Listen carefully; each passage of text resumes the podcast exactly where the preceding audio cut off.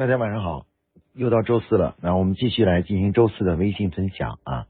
呃，我们这一段时间一直在分享一个主题，就关于企业量化管理啊。那之前呢，我们分享了关于企业量化管理的这个基本概念，然后呢，包括介绍了关于这个创业的从从小到大的创业创业这个这个思思考，然后还同时呢，也跟大家分享了关于这个十大契约啊。那今天呢，我们给大家讲一讲呢，就是企业的进化的这个路径啊。呃，就是我们说企业从小到大呢，发展呢是有一个过程的啊，从创业开始，从几个人，然后慢慢慢慢的企业的持续的发展。那么，嗯，那么到倒是企业在实际发展的过程中，那么从小到大发展有哪些规律呢？哎，今天呢，我们就给大家做一个简单的介绍啊。那么，那么。这个企业发展呢，其实，嗯，最大的一个特点呢，其实不是简单的销售规模的从小到大啊。其实作为一个组织来说呢，它的发展的最大的特征呢，就是呃这个人数的这个增加。啊，为什么我们说企业的发展是要嗯以人数为一个标准的，而不是以一个呃规模啊就销售规模作为标准呢？啊，因为考虑到各行各业的不同呢，有些行业呢呃即使人数不是很多，但是它也能够做出很大很大的这个销售额。比如说巴菲特的公司只有二十多个人，但是他做出那个销售额呢是很大很大的。呃，因此的话呢，我们说这个企业的这个大与小。发展的大与小呢，其实主要不是看销售额，而是看组织的规模啊，组织的规模，人数的多少呢，决定了这个管理的复杂度啊。那么也就是说，嗯，那个总的来，总的来说呢，人数越多呢，这个企业发，这个企业管对管理的要求越高，然后呢，这个呃组织管理的难度呢也会大大增加啊。因此的话呢，我们。企业从小到大呢，应该说是主要是从小规模到大规模。这个规模呢，指的主要指的是人数啊。那么目前呢，管理学家呢把这个就是企业发展呢分成了五个历史阶段啊，基本上分成了五个历史阶段啊，也是跟也跟人数有关的啊。那么一般来说，第一个阶段呢，它定义为就是零到三十个人啊，零到三十个人。那零到就也就是三十人以下。那么这个阶段呢，我们把它称为叫做呃企业发展的婴儿期啊。一般来讲，这就是我们说的创业期啊，创业期。这时候呢，人数呢，那都不会很多啊，都是几个人，有的时候十几个人，有时候二十个人左右啊。那么在这个阶段呢，呃，大多数企业的这个呃这个销售额啊，基本上都是呃在在按照换算成人民币左右呢，一般都在呃一两千万以下啊，一两千万以下，也就是几十万啊，几百万呐，啊一两千万以下啊。当然，这个我们刚才说了，还是以人数作为规模的标志。我说的这个呃金额呢，只是一个参考啊，只是一个参考，就是说大对大多数。啊，这个所谓的婴儿期的企业、微型企业来说，基本上都是在这个销售额，呃，偶尔呢也有一些企业呢，就就可会突破这个啊，他做看他做的行业是什么。那么，嗯，在这个历史阶段呢，其实是企业的这个就刚刚诞生和发呃发展的初期。那这个阶段呢，企业发展的核心动力啊，推动这个企业发展的核心动力呢，往往呢是什么呢？是机会。那么很多企业的诞生呢，其实也是凭着机会啊，因为自己比如说呃找到了一个很好的商业机会，而且能拿到一定的资金资本资金啊量不是很大，但是呢，于是就开始启启动了一个公司。所以说呢，在零到三十人这个阶段，那个婴儿期阶段呢，企业发展呢最主要呃是要灵活，灵活要不断的能够嗯把握住机会。然后呢，以机会呢作为企业发这个启动与发展的这个呃主要的动力啊。那在这个阶段，一般来讲，企业不是特别讲究呃对管理呢没有太大的要求，因为人比较少啊。创始人呢和几个伙伴呢，这个基本上可以呃对日常的工作呢，这个都可以遇到什么问题呢，就及时解决啊，就这个马上下命令。然后有时候做的时候呢，也是和大家一起做。所以在这个过程中呢，这个可以说，呃，组织的矛盾呢，相对来说比较小。那么在这个阶段呢，往往是呃大家的热情也比较高，而且也比较团结啊。这是因为企业刚刚建立一个新的企业，就像一个新生的婴儿一样的，它充满着这个朝气啊，然后呃拼命的努力啊。呃，当然了，由于它发展的过程中呢是以机会为导向的，那么在有的时候呢，这个机会呢要是没把握住。或者是呃这个呃在这个过程中呢，这个呃有的时候会犯一些错误的话，那很多企业呢就会夭折在这个婴儿期啊。其实事实上，在我们现在呃国内的企业中呢，有很多很多的企业都是夭折在这个这个婴儿期啊，就是也就是说，比如开一家店，开不了几天就关门了啊，关门了。那么呃这。这种夭折的比例呢，实际上是比较高的，大概有可能有超过百分之九十九啊。也就是说，百分之九十九的公司会在会在从它诞生啊到它结束呢，基本都在婴儿期就结束了啊。时间呢也大概都在一年以内，都在八九个月左右就会遇到问题，然后就最后就呃结束了啊。那么所以说这个呢，实际上是一个呃怎么说呢，是一个。呃，普遍性的一个现象啊。那么，当然，上次我们在讲这个如何科学创业的时候呢，的这个这一段呢，就是为了去向大家介绍怎么样能提高在企业初创期或者婴儿期的呃这个成功率，能够让它活下去啊，活下去，然后活到稍微大一点啊，这个组织大一点啊。那么，呃，这个在这个历史阶段呢，其实是，呃，应该说它既容易也也复杂。容易是容易在它是基于机会的，如果你的机会好的话呢，其实一下子就就达到一定的销售规模起来呢，是是不难的啊。那难是难在对于机会的，嗯，那个是不是个机会啊？有的时候我们的创业者由于由于缺乏经验。所以说，有的时候对机会认误以为那是一个机会，实际上可能那是一个陷阱啊。所以说他就会遇到问题啊。那么不管什么样的企业啊，除了那我们说的一些国有企业以外，只要是私营企业的话，这个阶段都是要经历的啊。基本上，不管你现在企业发展有多大，都会经历这样一个呃历史阶段啊。那么当这个企业在这个历史阶段积累了一定的资本和资金之后，啊，同时呢，可能也在行业里面有了一点点的这个客户群啊和口碑之后呢，企业呢就会进入到企业发展的第二个阶段啊，第二个阶段，第二个阶段呢，这个组织规模呢就会从呃三十人以下呢涨到三十一个一人到一百五十人左右啊，一百五十人左右。啊。那么在这个阶这个历史阶段的话呢，这个可以说我们的企业呢进我们的企业呢就进入到了这个小型企业。啊，小型企业，也就是企业发展的少年期啊。那在这个历史阶段呢，人数呢，应该说比以前的多了很多啊。然后呢，这个于是呢，呃，组织结构呢也开始呃完整起来了啊。从原来其实很简单的，可能就一个部门、两个部门，变成了这个可能有四个部门、五个部门，甚至更多的部门啊。那随着这个时间的推移和这个规模的变大呢，管理的问题呢就开始凸显出来了。啊，凸显出来了。那么这时候呢，其实企业呢，就是呃，应该说呢，就是要开始思考，在组织内部呢，怎么样去导入一个呃，相对来讲更加正规化的、更好的、更加规范的这么一套管理的模式啊，一套管理的模式。如果我们打个比方的话，就是说，呃，其实企业的成长呢，就像人类的成长。企业的成长就跟人的成长是一样的。我们刚出生的时候呢，就是婴儿。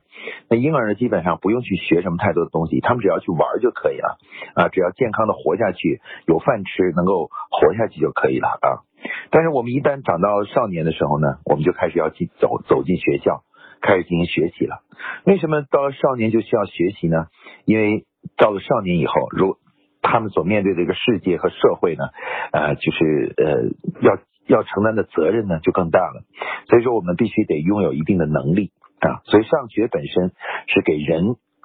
给这些少年人、年轻人赋赋予能力的一个过程啊。那事实上呢，当我们的企业发展到第二个阶段，也就是这个企业发展的少年期的时候呢，这个企业就需要开始思考管理的问题了啊，管理的问题了，怎么样能够将管管理呢那个开始体系呢建立起来。在这个阶段的话呢，机会本身呢变得虽然也很重要，但变得没有那么像初创期的时候那么重要了啊。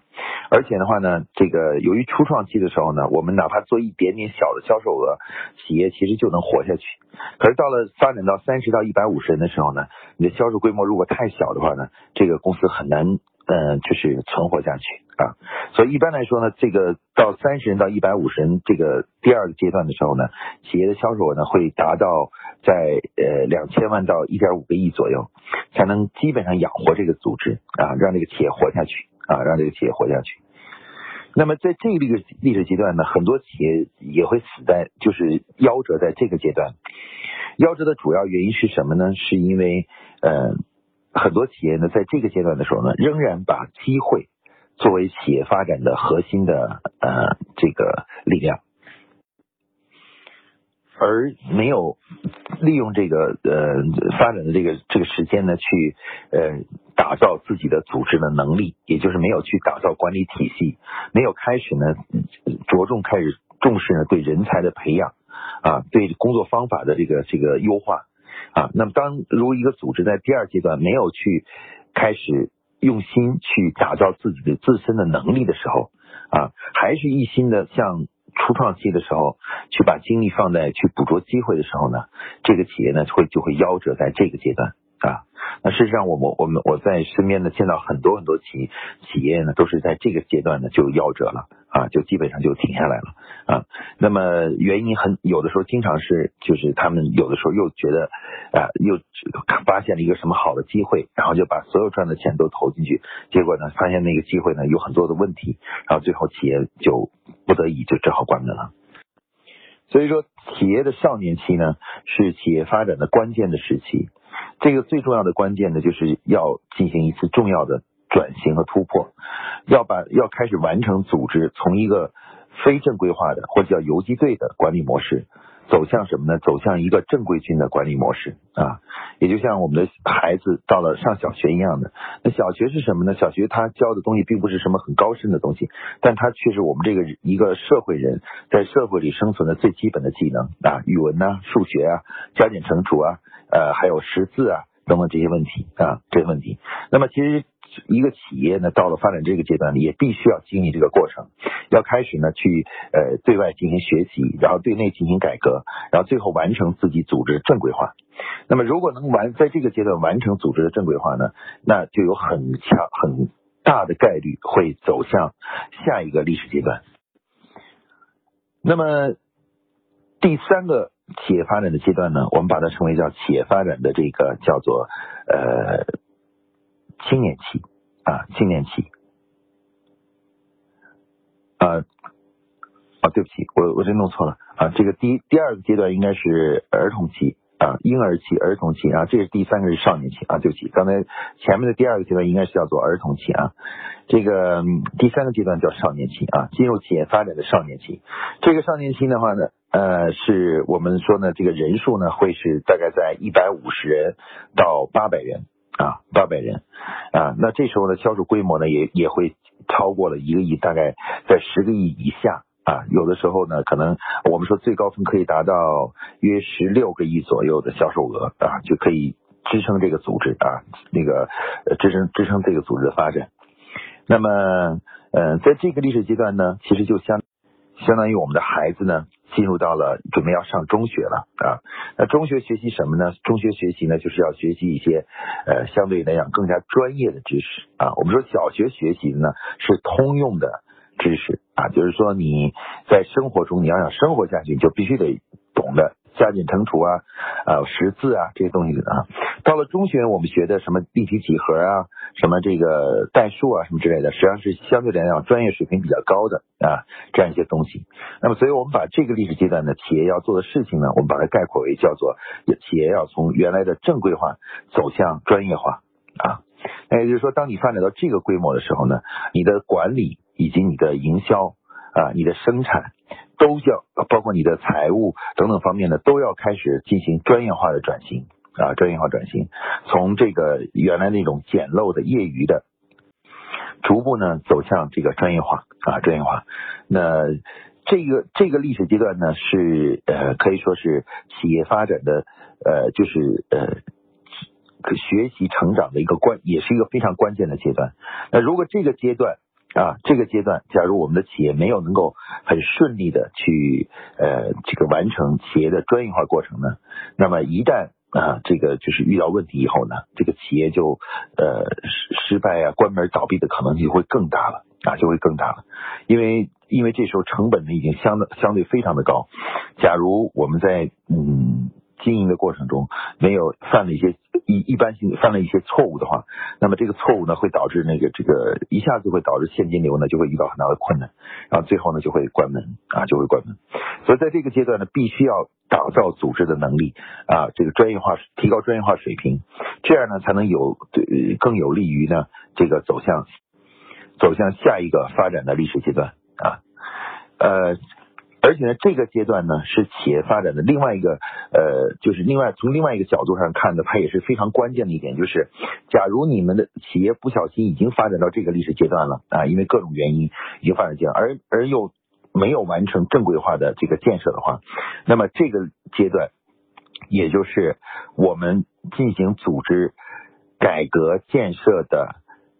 最后的这个机会了。啊，最后的时间点和机会了。也就是说，在当你的企业还在八百人以下的时候，你假如还没有上小学的话，没有去完成正规化的这个组织建设的话，那么这个基本上一旦错过了这个时间，如果你再大一点的话，发展的再大一点的话，那么呃，可以说就已经没法再回头了，回头就没有没法掉头了啊。所以说呢，呃，当一个企业发展到这个规模的时候，中等的规模，就是企业发展中等型的这种规模的时候呢，这个时候呢，企业的对于企业的领导者和管理者来说来说呢，是非常的，已经是可以说是非常紧紧迫的一个是一个命题，就是要完成组织的正规化过程啊。也就是说，当孩子已经长到十六、十五六岁了，假如还没有上学的话，那立刻要去让他先把小学的课程补上。啊，因为一旦错过了，走到二十多岁的时候，他的学习能力啊，各方面能力已经很弱了。但是呢，他已经身上已经有责任了，你知道吧？那这时候再去学习，这就已经很难很难了啊，就改不过来了，已经成型了啊。所以我们一般说，企业做管理的提升和改革，最好呢是在这个儿童期开始。那么最即使儿童期没做的话呢，最差呢也要到少年期呢就要完成正规化的建设。中国有很多企业呢，就是因为在发展的过程中呢，呃，由于各种原因发展速度过快啊，在一瞬间就从啊几十人就发展到了嗯上千人啊上千人，而这时候呢，该进行的管理的提升与改革呢都没有做啊，比如说咱们国家的什么夏新啊、夏华呀这些这样的企业，都是因为发展速度过快，而整个组织却没有完成一个组织应该。进行的管理的提升和改革，然后呢，已就就已经很大规模了。那到了这时候呢，其实一个组织再想去就是呃纠正啊改变自己的这个这个管理模式呢，就已经很难很难了。那在这个竞争非常激烈的这个市场环境下来临的时候呢，就呃发展到这么大。而一那个就是还没有还没有进有很好的管理体系，那其实呢是非常危险的啊，基本上十有八九会在未来呢被它淘汰。那么企业发展度过了这个历史阶段以后的话呢，就会进入到企业发展的第四个阶段，也就是我们说的企业发展的呃青年期。青年期呢，一般人数呢大概在八百人八百多人到呃四千人左右。啊，四千人左右。那么到了这个阶段呢，就是就是企业发展的呃，可以说已经成年了啊。那么销售规模呢，其实有的时候就已经有几十亿、六十多亿啊，六七十亿，呃，六十多亿呃，这个这个能达到这个附近的规模。有的时候呢，也可以还可能会超过这个啊，达到比如好一点的可以做到一百亿左右，有这种可能性啊。那么这个历史阶段呢，对于企业来说呢，其实坦率的说呢，呃呃，无论你以前有没有完成管理的正规化或系统化或提升的话呢？反正到了这个阶段的时候呢，如果你再来做管理的系统化和正规化呢，其实坦率说呢，已经有点晚了啊。如果一个企业发展到这种规模，还没有进行很系统化的管理的建设和那什么建设的话呢，嗯，可以说呢，它的风险呢就已经非常非常大了。啊，要想嗯，随着市场环境的变化不出问题呢，其实难度已经非常大了。所以我就我说呢，当一个企业人数超过八百人的时候，呃，命运呢就就很难掌握在自己的手里了。啊，就就如果假如没有做，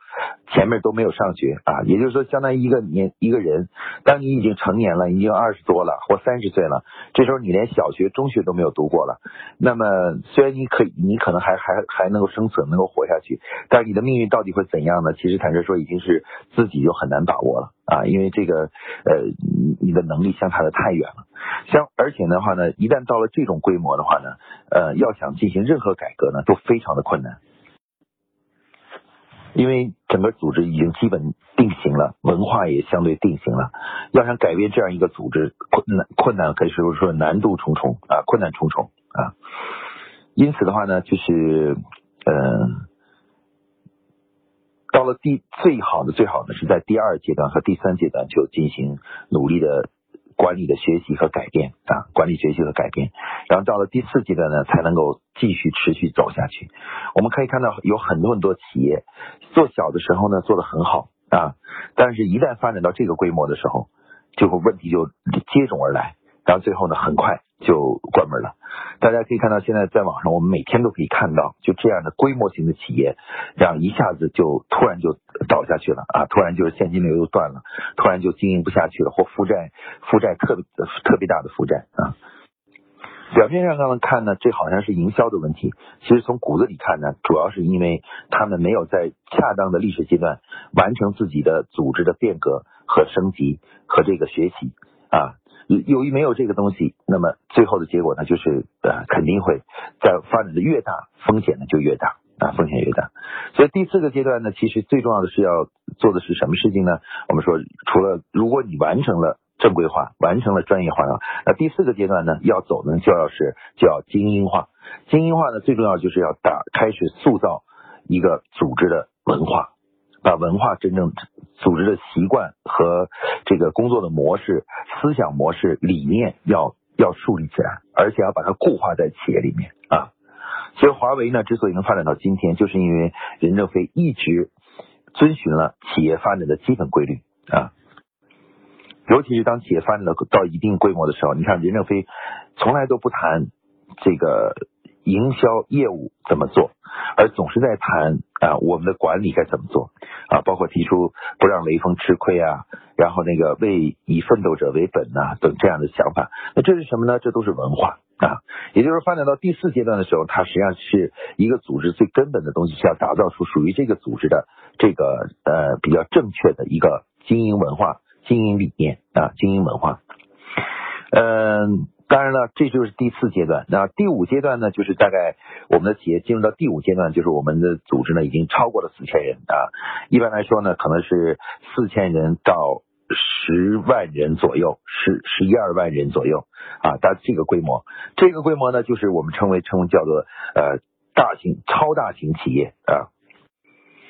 那这种这种企业呢，这这种呃商业组织呢，一般的情况下呢，呃。都不可能是只是一家公司啊，一家公司，那它必因为一家公司呢，它是无法呃进行管理的，所以一般来说呢，它会以四千人为一个呃作战单元，将这个十万人，比如有十万人或十二万人，分成若干个啊，以四千人不不大于四千人的这样管理单元，所以我们一般把这种有很多很多人的就叫做集团。那集团下面是由什么呢？是由公司组成的。那公司的人数上限呢，一般就是四千人啊，四千人就是一个管理的一个上限啊，通常是不能超过四千人的啊，不能超过四千人。那么呃，第五个企业发展的第五个阶段就是集团公司啊，集团公司呢下属呢一定有很多的公司啊，每个公司的规模呢都是在四千人以下。那么之前呢，稻盛和夫先生提出的这个阿米巴思想，其实主要的是指的是企业发展到第五个阶段。啊，一定要注意化整为零，就是把这个呃比较呃大而一统的管理呢，分散成以这个以一个。一个个独立的运营单位为单元的这种呃相对更加灵活的这种公司体的来进行运营，而不要把整个集团合在一起，然后呢这个管理呢是无法进行的啊。他对日航的改革也是聚聚焦在这里，就是把这个日航呢从原来的那个十几万人的这种大而一体的这种公司切分成很多独立的呃经营模块，也就是我们说的分公司啊、事业部啊。切成这样的东西，以加强管理的有效性啊。实际上，从管理学的角度来看，这个我们早就提出了，就是说四千人是一个独立核算的单元的最大人数啊，最大人数不能超过这样的人数啊，超过这样人数就很难管理了。那好，我们介绍到这里呢，其实就介绍了企业发展的五个不同的历史阶段啊。那么在这个过程中呢，我向大家介绍的就是在第二、第三阶段是企业发展成长发展的关键期啊，因为它是你对你的呃组织正规化和专业化形成的两个重要阶段啊，重要阶段。那么如果这两个阶段，假如说一旦被错过了，啊，假如我们已经嗯没有去做，而且发展到了呃已经发展到的大型企业到第四阶段了，那么对于企业来说呢，这个经营的风险呢就非常非常的大了啊。要想持续发展下去呢，就有很成问题了啊。这里呢，我其实用一个比方给大家去对这个东西做一个总结啊。比方，嗯，我们说呢，其实呢，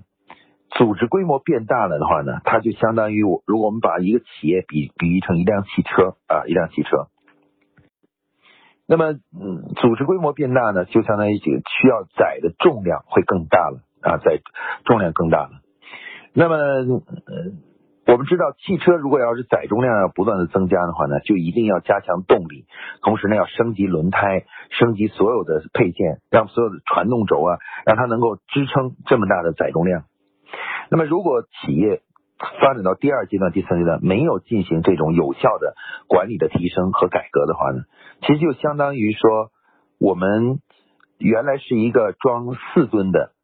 一吨呃四吨的这么一个车，那现在呢，我们需要装四十吨了。可是你用的轮胎、用的发动机、用的这个呃轴还是什么呢？还是原来的四吨的这个发动机、四吨的轴。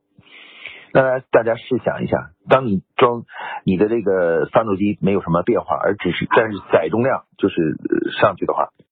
如果我们看到一辆车是这样的，一个标的装四吨的一辆车，可是现在实际上已经装了四十吨，那最后即即使你能在这个路上跑，那我们会说什么呢？会说这样车一定会出出事情的，一定会是很危险的啊。那么事实上，我们现在很多国内的一些企业呢，就是其实呢。整个的组织规模已经相当是一辆四十吨或者是一百吨的车了，但是我们的发动机呢还停留在三吨、四吨甚至五吨的发动机，然后轴呢也是那样一个轴，你知道吧？那样一个轴，所以呢就会遇到了，当企业发展到一定规模以后呢，企业呢不进反退啊，不仅不能够提升与发展，反而呢不断的退步啊，不断的往往向后退。那么这些呢就是这个呢就是由由于他们违背了企业发展的规律啊。所以说，当当一个企业发展到了，所以说，当一我们说一个企业发展到呃这个发展的过程中，一定要遵循企业发展的基本的规律啊，在恰当的这个企业发展的历史阶段呢，应该做恰当的事情啊。那么一旦我们错过了这个这个呃良好的这个机遇的时候呢，后面呢也要尽快把它补回来。那一旦我们发展的过大的时候，如果我们还有很多基础的工作没有做啊，没有做，那么。这个运营的风险呢，就会非常非常大，而且还很难去弥补啊，很难去弥补。所以，我们今天的分享呢，其实说起来呢，好像呃是很简单的介绍了一个五个阶段，但它其实内背后的意义呢，却非常的深刻啊。他说呢，我们的企业其实就像一台汽车啊，当我们的业务变大了，人员变多了的时候，就相当于我们的载重量变大了，而载重量变大的时候，就需要我们不断的升级这辆车，才能保证它安全的、健康的、持续的向前向向前走下去啊，走下去。那么了解了企业发展的这个基本规律之后呢，希望大家都能够在审视一下自己企业的现在的现状，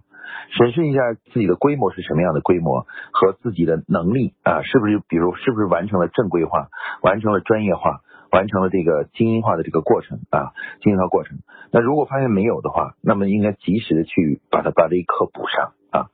而我们讲的企业量化管理呢，其实就是帮助企业去完成从少年呃儿童期的正规化、少年期的专业化，以及到了这个呃大型企业就是青年期的这个呃精英化的这样一个一套思想体系啊思想体系。好。今天呢，关于这个企业量化管理之这个企业发展的这个路径、成长路径呢，就给大家介绍到这里啊，谢谢大家。嗯，这位同学提了一个问题啊，关于这个就是已经发展到成年期了，该怎么样去管理好二线员工啊？一线员工指的就是营销的员工，二线员工指的就是后企业后面后台的员工啊。那事实上，这个当一个企业发展到一定的规模以后啊，这个呃后台员工呢也越来越多啊，光靠营销的员工是不行的啊。你会发现，当公司发展小的时候呢，这个后台员工呢还是比较稳定的。但实际上，它发展大了以后呢，后台员工呢就呃流动性就会呃逐逐步的增大。呃，其实这个原因很简单，就是呃很多企业在发展的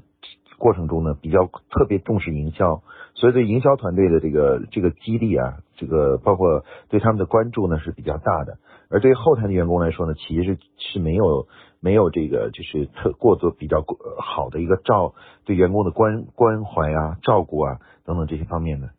那么。怎么样管理好二线员工呢？其实，呃，方法呢倒是比较简单，就是呃，最主要的是在组织内部呢要建立一个呃 覆盖所有员工的一个呃这个呃薪酬绩效体系，统一的薪酬绩效体系。也就是说，现在我们很多企业采取的绩效体系呢是前端员工和后台后端员工啊是不一样的啊，就是差别很大。前端员工呢可能有类似提成啊这种东西，而后端员工呢其实是。就是他们因为做这个业务跟业务销售没有直接的关系，所以说他们其实即使再辛苦，也也收入呢也是有限的。呃，因此呢，我们要解决这个问题的一个根本性解决方式，就是要在整个公司建立一个呃覆盖所有员工的一个通用统一的薪酬绩效方式，包括基本工资、奖金的获取方式啊方式。其实这个比较好的就是导入项目管理。呃，这个工作方式，项目管理呢，就能帮助我们建立起一个比较好的薪酬绩效管理模式。我们会利用项目积分呢，呃，等等这些东西来来帮助，来最终呢建立一个跨越各个部门的一个统一的一个薪酬绩效方式。也就是前台后台员工呢，不能采再采取不同的薪酬绩效模式，要逐步呢让他们的薪酬绩效模式统一在一起啊，也就是规薪酬绩效的规则呢，慢慢要统一在一起。像我原来工作的保洁公司呢，就是呃前台就是前台后台公司，前台后台的这个同事呢，都是一样的薪酬模式啊。我们所有人都知道啊，比如我们的基本工资是多少啊，然后我们奖金是怎么获得的呀，年终奖拿多少啊？哎，这个这个规则呢是全公司都是一样的啊，都是一样的。那么比如说一线的员工，就前面的员工，呃，营销的员工，他们比我们多的最主要的就是津贴啊，就在出差呀。或者是做某些事情的时候会获得一些额外的津贴，但是但是基本工资和这个奖金呢，基本上都是大全公司都是统一的啊。这个呢，其实是解决就是二线员工的管理问题的第一个重要的一个呃要素啊，一个要一个要素。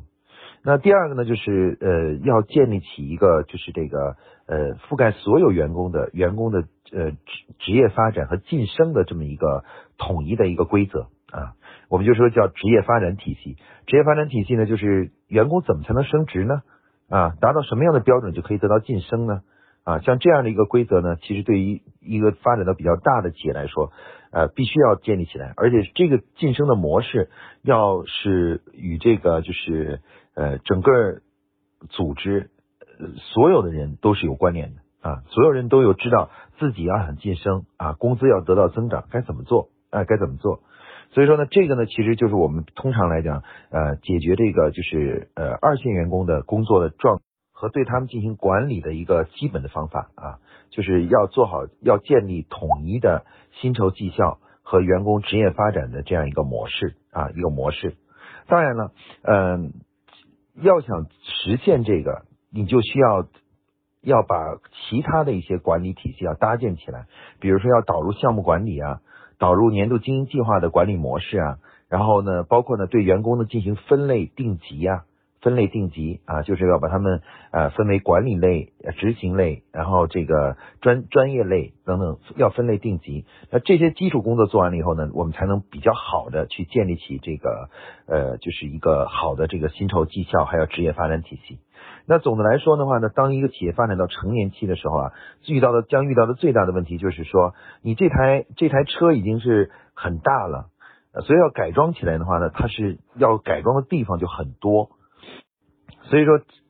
一个企业到了成年期，要想解决一个，只要想解决一个，比如说，呃，刚才说的二线员工的东西呢，你将遇到最大的困难就是说，呃，可能你很难